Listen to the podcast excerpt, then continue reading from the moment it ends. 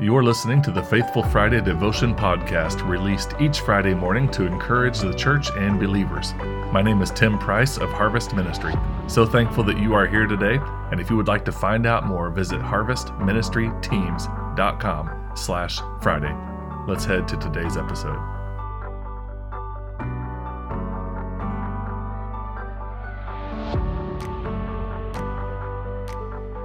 I was reading John chapter 4 this morning, the famous story of the woman at the well. And these three or four verses I want to share during the Faithful Friday podcast really come from the tail end of that story after the woman had encountered Jesus at the well around noon. And we've heard that on many occasions, I'm sure. She was kind of an outcast. It kind of turns out when Jesus actually connects with her that she was hiding things and wasn't really accepted in the culture and all kinds of other issues. And what happens is that Jesus loves her and she runs off to town, tells everybody who she met and the good news. So, verse 39 says, Many of the Samaritans from that town believed in him because of the woman's testimony. He told me everything I ever did. So, in verse 40, the Samaritans came to him, they urged him to stay with them, and he stayed two days.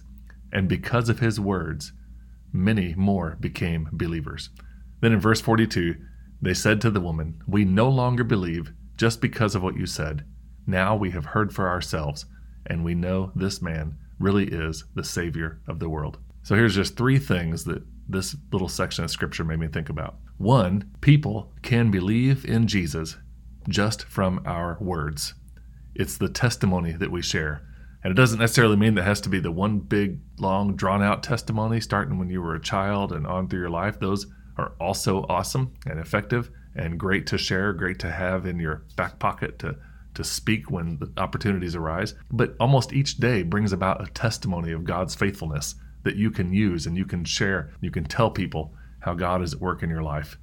So just from our words, people can believe in Jesus.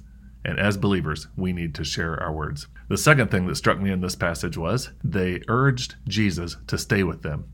So he stayed two more days. It reminds me that prayer is powerful.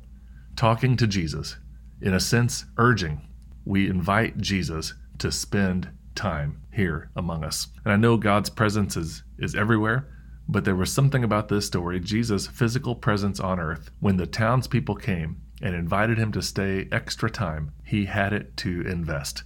He stayed two days. And it just makes me think about my own schedule and my own life, how it would be difficult to all of a sudden, without any other planning, announced that I was going to invest two days in something.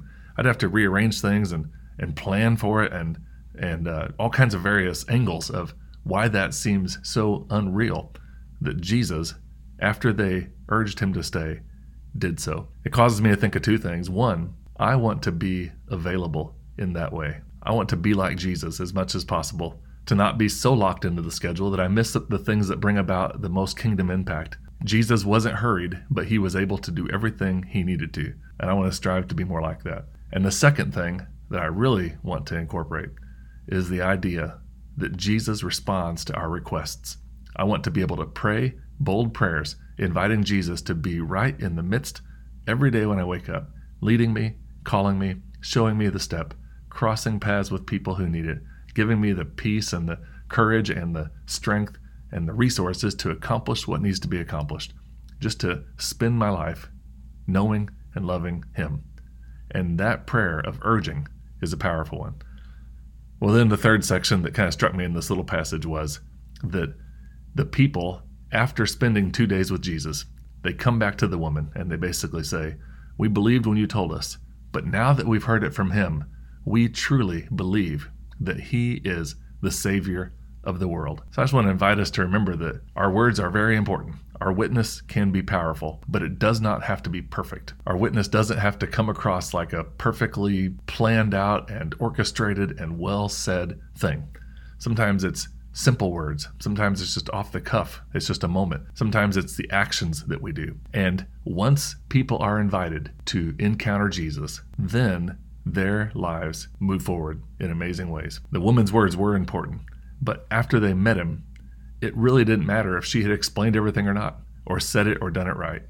Being a witness is about speaking the name of Jesus and his saving grace with others. One of the things I like about our home church is that the mission statement is really simple, and it is to invite people on a journey with Jesus. And in many ways, that's about all we can do. We invite people, and once they experience Christ, then they begin that journey on their own. We want to be that kind of witness. Well, I thought this story was awesome, and these last three things, just for whatever reason, struck me today. I want to be a witness.